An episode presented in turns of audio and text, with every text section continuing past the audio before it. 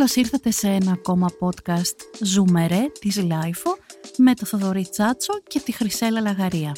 Ταξιδεύουν τα ανάπηρα άτομα; Είναι εύκολο να ταξιδέψουν; Μπορούν να πάνε όπου θέλουν;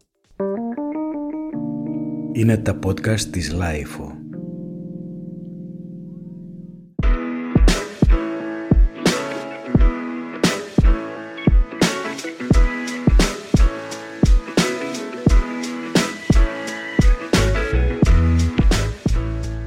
Θοδωρή, ξέρεις θα σε ρωτήσω. Ε, Λοιπόν, να ξεκινήσουμε ψαγμένα σήμερα, γιατί όλο με ξεκινάς και με κάνεις ερωτήσεις και με εκθέσεις και μετά μπλεκόμαστε σε άλλες συζητήσεις. Τι είναι τελικά το ταξίδι, η σημασία ή ο προορισμός που λένε η φιλ- το φιλοσοφικό αυτό ερώτημα που κατά τη γνώμη μου είναι μια μπουρδα, αλλά τέλος πάντων. Εξαρτάται με ποιον ε, πας και πού και πώς αμποφόρα έχει το ταξίδι. Δεν παίρνεις δραμαμίνες στο ταξίδι; Όχι, Εγώ θε- έπαιρνα- θέλω να ζω την εμπειρία. Έπαιρνα δραμαμίνες γιατί ε, δυσκολευόμουν πάρα πολύ να κοιμηθώ στα μέσα, δηλαδή και στα πλοία και παντού και τελικά με πιάναν λίγο ύπνος. Αλλά ε, και με βοηθούσε. Μετά που συνήθισε ο οργανισμός μου, ούτε με αυτές κοιμάμαι. Εγώ κοιμάμαι στα ταξίδια, μπορώ να κοιμηθώ όπου με βάλεις. Και στο κτέλ και στο πλοίο και στο πάτωμα του πλοίου και στο κατάστρωμα και στο αεροπλάνο και παντού. Άρα συμπεραίνω ότι ταξιδεύεις, εφόσον Κάτι λες. κάνω. Ναι, όσο μπορώ ταξιδεύω. Ευτυχώς έχω καβάτζες από προηγούμενες ζωές μου. Τι ήσουν στην προηγούμενη ζωή. Food blogger, traveler, Φου- ξέρω ωραίο εγώ. food blogger. Ωραίο. Πολύ ωραίο. Έγραψε σε ένα Αιγυπτιακό περιοδικό, ας πούμε. Ναι, μαζί με τον α, Φαραώ τον τέταρτο. Ωραία. Ταξιδεύουν δηλαδή τα ανάπηρα άτομα τελικά; Κάποια από τα ανάπηρα άτομα, όπως κάποια από τα μη ανάπηρα άτομα, ταξιδεύουν. Ταξιδεύουν μόνοι τους; Ανάλογα τη συνθήκη, τον άνθρωπο, το ταξίδι, τις δυνατότητες που υπάρχουν.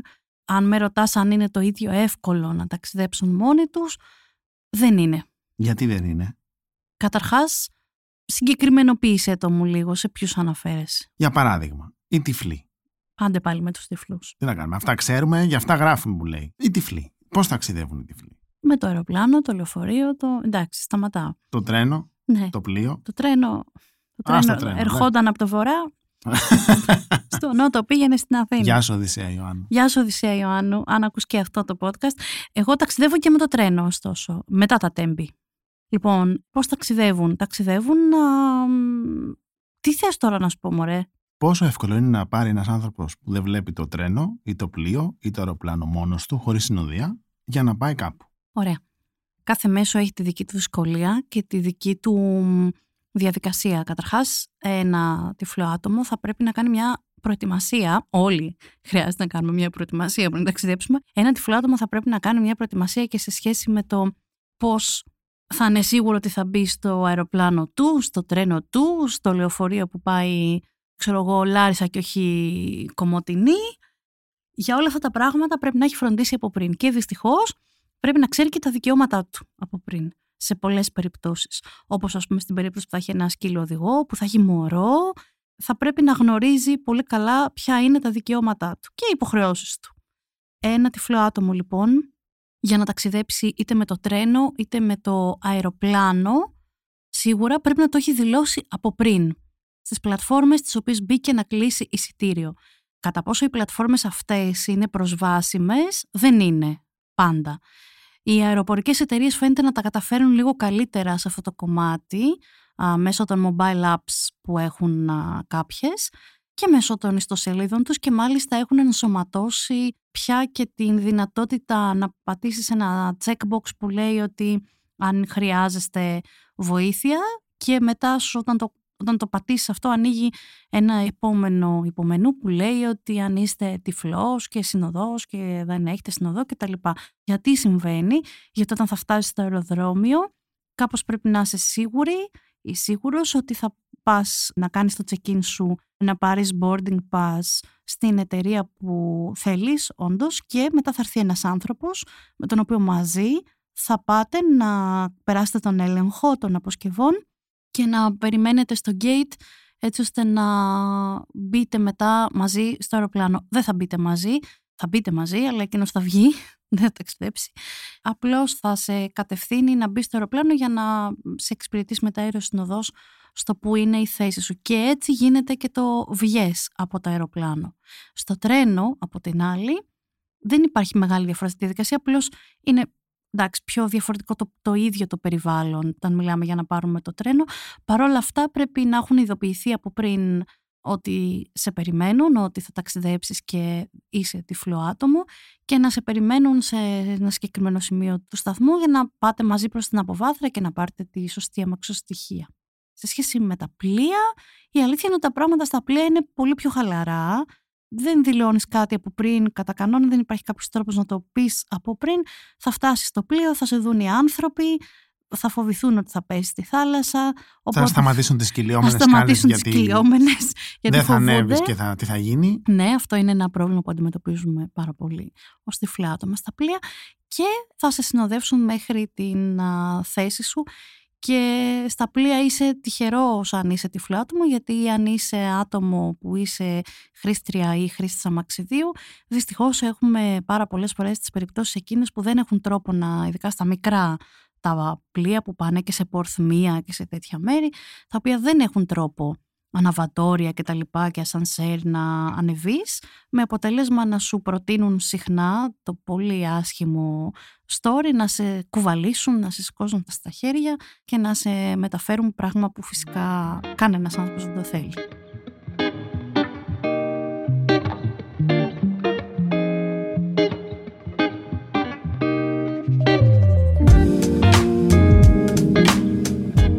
Στα κτέλ όπως και στα πλοία είναι κάπως χαλαρά τα πράγματα. Πάλι θα σε δει κάποιος και θα σε βοηθήσει με κάποιο τρόπο να κάτσεις, ας πούμε. Από εκεί και πέρα δεν ξέρω πλέον είναι και θέμα προτίμησης. Εσύ τι προτιμάς, ας πούμε. Αν κάνεις ένα ταξίδι μόνος σου, με ποιο μέσο θα έλεγες ότι α, θα το κάνουμε αυτό καλύτερα, αν έχω την επιλογή, γιατί δεν θα ταλαιπωρηθώ. Εγώ προτιμώ καταρχάς να έχω χρόνο και λεφτά για ταξίδι. Είναι πλέον τα δύο βασικά συστατικά για να προτιμήσω να κάνω ένα ταξίδι. Θα πω ότι ως παιδί που ταξιδεύω από από πολύ παιδί, από πολύ μικρή, αγαπάω πάρα πολύ όλα τα μέσα με τα οποία ταξιδεύω. Σίγουρα το αεροπλάνο ήθιστε να μπορεί να με πάει λίγο πιο μακριά, να με πάει σε ένα ταξίδι στο εξωτερικό, ας πούμε. Όμως μ' αρέσει πολύ η θάλασσα, μ' αρέσει πολύ και η αίσθηση που δίνει το τρένο ή μου άρεσε τέλος πάντων. Τώρα την τελευταία μου φορά μπήκα λίγο πιο μαγκωμένη σε αυτό το ταξίδι μου. Ωστόσο ναι, αγαπάω και το τρένο και το πλοίο και το αεροπλάνο, το καθένα με διαφορετικούς τρόπους, δεν με κουράζουν. Και το κτέλ. Ναι, και το κτέλ δεν έχω πρόβλημα. Εντάξει, δεν είναι η πρώτη μου προτίμηση το κτέλ. Το Όχι. κτέλ από την άλλη μπορεί να με πάει σε μέρη έτσι γύρω-γύρω που δεν μπορεί ίσως να με πάει κάτι άλλο. Οπότε ναι, το αντέχω. Το, το κτέλ για μένα είναι το μέσο που βαριγκωμώ να, να πάρω περισσότερο. Το αεροπλάνο το αγαπώ πολύ. Να πω μια βλακία για το πλοίο, να μου πείτε αν είναι μόνος μου που το σκέφτομαι. Ε. Το βαριέμαι πάρα πολύ γιατί δεν καταλαβαίνω καν πότε κινείται εκτός αν έχει τρικυμία. Ναι, αυτό δεν ξέρω να το απαντήσω, αλλά φαντάζομαι ότι είναι μια πολύ ωραία, ένα πολύ ωραίο παράδειγμα για το πόσο κάθε ένας βιώνει διαφορετικά την ίδια εμπειρία. Γιατί εγώ στο πλοίο, επειδή είμαι και κόρη... Ε, κόρη Παπασταύρου. Κόρη Παπασταύρου. Είμαι και κόρη μπαμπά, ο οποίος είχε μεγάλη σχέση με τη θάλασσα. Νομίζω ότι έχω εντρυφήσει στο πότε σκόνη την άγκυρα, πότε ξεκινάει το πλοίο. Επίσης πιστεύω ότι ο λόγος που σου συμβαίνει αυτό είναι γιατί δεν κάθεσαι έξω. Όχι, ναι, δεν κάθομαι έξω. Νομίζω ότι αν καθίσεις έξω, και εδώ ξεκινάμε την εμπειρία πια του ταξιδιού, Μπράβο. νομίζω ότι αν καθίσεις έξω, θα νιώσει την εμπειρία της θάλασσας που το πλοίο σχίζει το θα κύμα. βάλω και το σταυρό στο τζουνό του στα ακουστικά και θα είμαι έτοιμος να βγάλω ναυτικό φυλάδιο μετά. να ρωτήσω κάτι τώρα, μια που πήγαμε στην εμπειρία και όχι φύγαμε λίγο από την προσβασιμότητα. Καλά, ταξιδεύουν λες οι τυφλοί και για πάρα. Εγώ ρώτησα ας πούμε, διάφορους ανθρώπους τι θα θέλατε να ρωτήσετε ας πούμε, σε ένα τέτοιο επεισόδιο, αν κάναμε για τα ταξίδια. Οι περισσότεροι είπαν: Ωραία, ταξιδεύουν. Γιατί ταξιδεύουν. Δηλαδή σου λέει: Θέλεις εσύ να δεις ένα μουσείο; Θέλεις εσύ να δεις τον πύργο του Άιφελ; Θέλεις εσύ να δεις τη Γέρνικα; Γιατί ταξιδεύουν. Ε, τώρα τον πύργο του Άιφελ όχι, έχει πάρα πολύ κίνηση. Από κάτω όμως θα περάσω μια βόλτα. Καταρχάς η απάντηση είναι ότι θέλω. Ναι, εγώ θέλω. Εγώ ως Χρυσέλα έχω την επιθυμία και την ανάγκη να θελήσω. Εδώ πρέπει να ξεμπερδέψουμε λίγο τις ταυτότητές μας ως άνθρωποι γιατί κάποιος... Δεν είμαι μόνο τυφλή, λες. Είμαι ναι, και άλλα πράγματα. Είμαι και άλλα πράγματα και αυτό σημαίνει ότι ένας άλλος τυφλός άνθρωπος μπορεί να μην έχει καμία περιέργεια ούτε να δει την Κέρνικα, ούτε να διαβάσει για αυτήν. Εγώ έχω περιέργεια, είχα περιέργεια να διαβάσω Και είχα και περιέργεια να τη δω. Έχω περιέργεια Πώς να... τη δεις, θα σου πει ο άλλος όμως. Λοιπόν, εδώ... Τι σημαίνει δηλαδή εννοώ. Ναι, εδώ τώρα στο κομμάτι ειδικά των μουσείων που θέτεις υπάρχουν διάφορα πράγματα. Το ένα κομμάτι έχει να κάνει με τεχνικές όπως η λεγόμενη PIAF, οι οποίες μπορούν να σου εξασφαλίσουν ότι κάποιος θα πάρει ένα αντίγραφο ενός έργου τέχνης και θα το φτιάξει με ένα τέτοιο τρόπο ώστε να είναι ανάγλυφο και να μπορείς να το αντιληφθείς με έναν ανάγλυφο τρόπο. Δηλαδή αν μιλάμε για πίνακες ζωγραφικής, ίσως είναι αυτός ο μόνος τρόπος έτσι πιο άμεσα και εύκολα μπορείς να χρησιμοποιήσεις για να πάρεις μια απτική απεικόνηση που είναι πολύ, μπορεί να γίνει πολύ κοντά στην οπτική του τι είναι αυτό το πράγμα που θα δεις. Το κομμάτι των ε, εκθεμάτων και των αγαλμάτων είναι μια άλλη συζήτηση γιατί εκεί πρέπει να δούμε την ε, πρόσβαση που έχεις να αγγίξεις πράγματα σε ένα μουσείο. Η οποία πρόσβαση συχνά είναι απαγορευτική όχι μόνο στα ελληνικά αλλά και σε ε, μουσεία στο εξωτερικό ή μπορεί να σου απαγορευτεί αν πας όπως είχα πάει εγώ ας πούμε καλή ώρα στο Μουσείο της Περγάμου ένα πρωί και είπα Γεια θέλω να αγγίξω αυτά που αγγίζονται. Και μου είπαν ότι είναι, αν μας το έχεις πει πέντε μέρες νωρίτερα, Γερμανία γάρ, θα μπορούσαμε να σου φέρουμε ένα ξεναγό, ο οποίος θα ήταν εδώ για σένα και θα σε εξυπηρετούσε. Δεν το ήξερα, δεν είχα τρόπο να το ξέρω τότε και δεν το έκανα. Θέλω να πω ότι η εμπειρία, ειδικά ειδικά των μουσείων που ρωτάς, είναι σύνθετη και ιδιαίτερη. Σε κάθε περίπτωση Υπάρχουν μουσεία στα οποία θέλω πιο πολύ να είμαι και μουσεία στα οποία θέλω λιγότερο να είμαι. Ας πούμε η Εθνική Πινακοθήκη είναι ένα μέρος που δεν έχω άμεση ανάγκη να βρεθώ. Υπάρχουν και μουσεία που είναι λίγο περισσότερο προσβάσιμα γιατί είναι το αντικείμενο Το είδος των μουσείων τέτοιο. Ναι, όπω ήταν το μουσείο στις Βρυξέλλες των ε, μουσικών οργάνων που είχα πάει εγώ και ήταν πολύ ενδιαφέρον γιατί μπορούσες και να αγγίξεις και να παίξεις μαζί. Προφανώς έχει μια άλλη αξία αυτή η εμπειρία.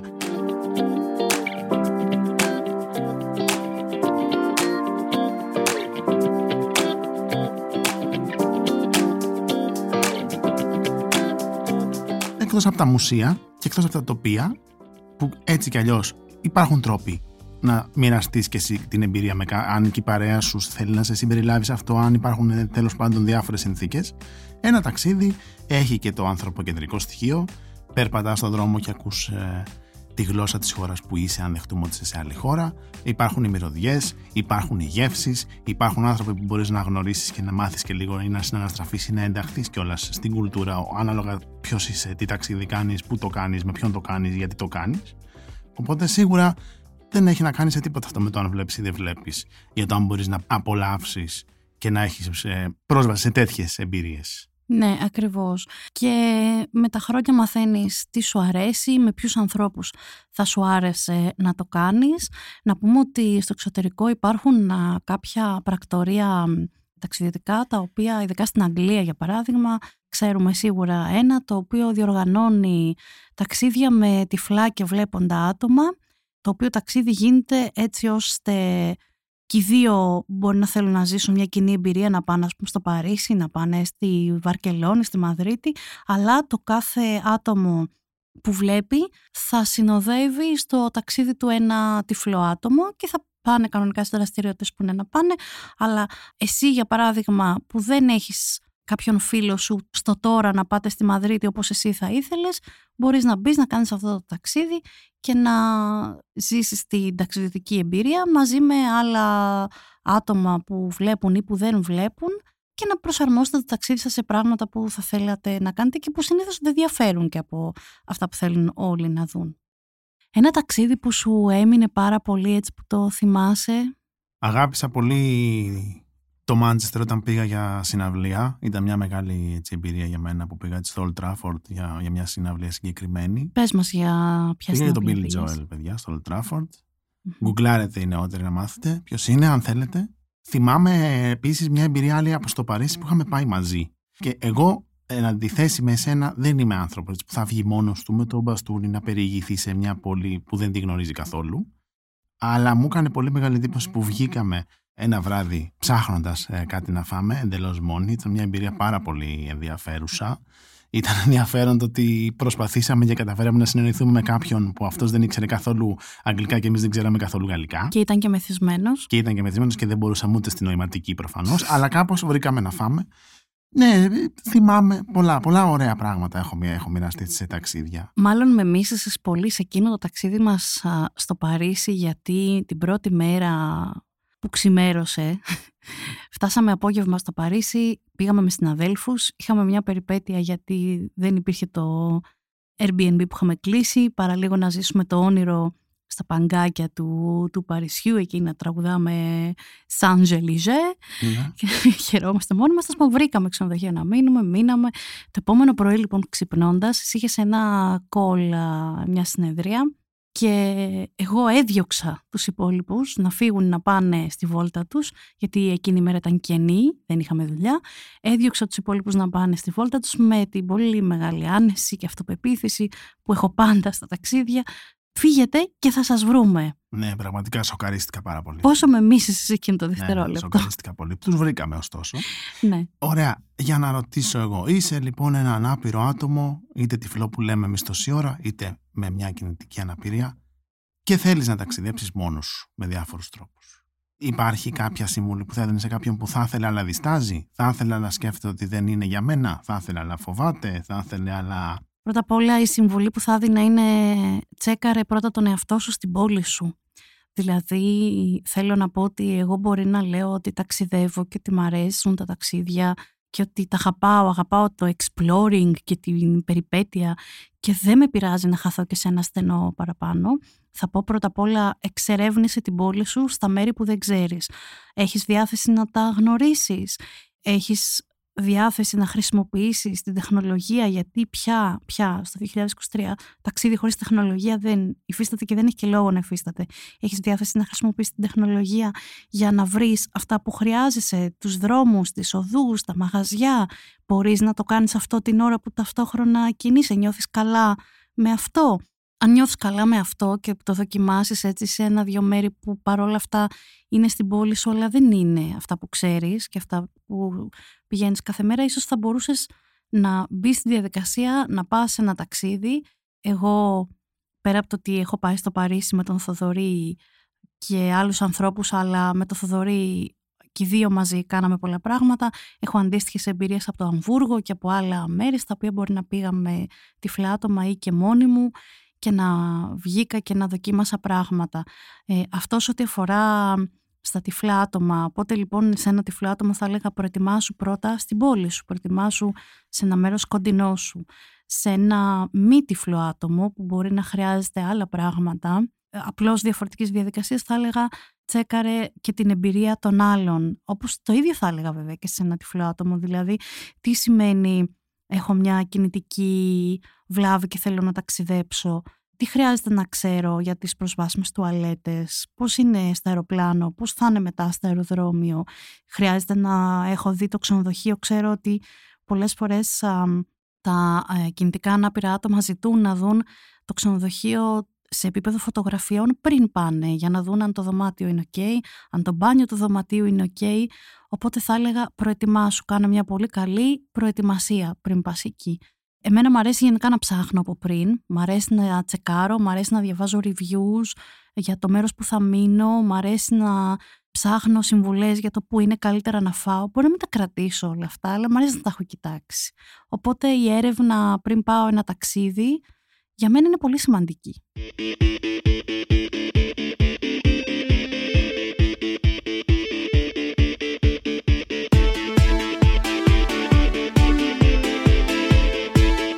Έτυχε να εστιάσουμε τώρα από εμπειρίες για ταξίδια στο εξωτερικό. Αυτά όλα ισχύουν είτε θες να πας σε ένα νησί εδώ, είτε σε ένα επαρχιακό προορισμό εκτός από αυτό της πόλης που μένεις για διακοπές ή για τουρισμό ή για δουλειά ή για οτιδήποτε. Πάνω κάτω τα ίδια ισχύουν και για τα εγχώρια ταξίδια φυσικά.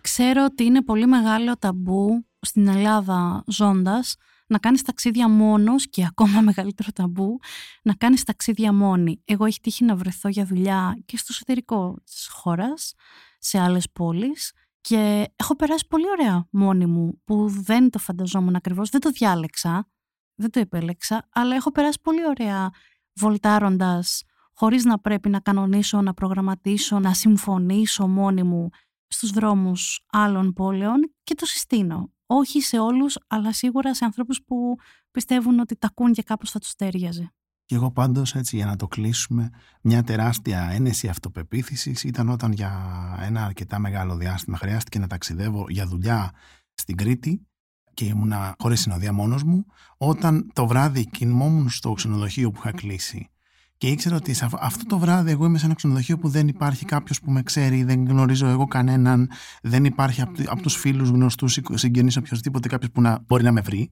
Όχι επειδή κρυβόμουν. Είναι μια, μια περίεργη αυτονομία και δίνει μια, μια πολύ μεγάλο, ένα πολύ μεγάλο boost αυτοπεποίθηση, νομίζω, να έχεις ως μόνος αφενός και ως ανάπηρο άτομο αφετέρου αυτή την εμπειρία, θα έλεγα. Ναι, ακριβώς. Είναι, είναι μια πολύ έτσι, ιδιαίτερη ελευθερία και εγώ θα έλεγα σε ένα τυφλό άτομο επίσης όταν θα πας να μείνεις όπου θα πας να μείνεις ξεκίνα να κρατάς σημειώσεις είτε αυτές είναι στο μυαλό σου είτε αυτές είναι ηχογραφημένες, γραπτές που βρίσκεται το ξενοδοχείο σου, τι έχει δίπλα τι μπορείς να βάλεις ως χαρακτηριστικό σημάδι, που βρίσκεται το δωμάτιό σου, πόσες πόρτες πρέπει να διασχίσεις περνώντας το ασανσέρ στον όροφό σου για να βρεις το δωμάτιό σου.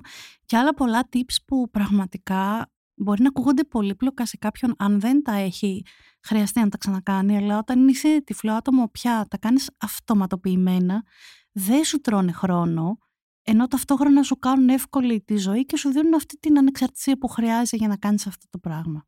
Ωραία. Και μια που τα είπαμε όλα αυτά, ας κάνουμε ένα κλείσιμο με το, το κύκλου της όλης κουβέντας και το ταξίδι πολλές φορές μετράει και ο προορισμός κάποιες άλλες φορές μετράει. Καλά ταξίδια λοιπόν σε οποιονδήποτε θέλει να τα κάνει. Καλά ταξίδια μάτια μου στις... Στις θάλασσες του κόσμου. Να είναι καλά ο Άλκης Αλκαίος εκεί που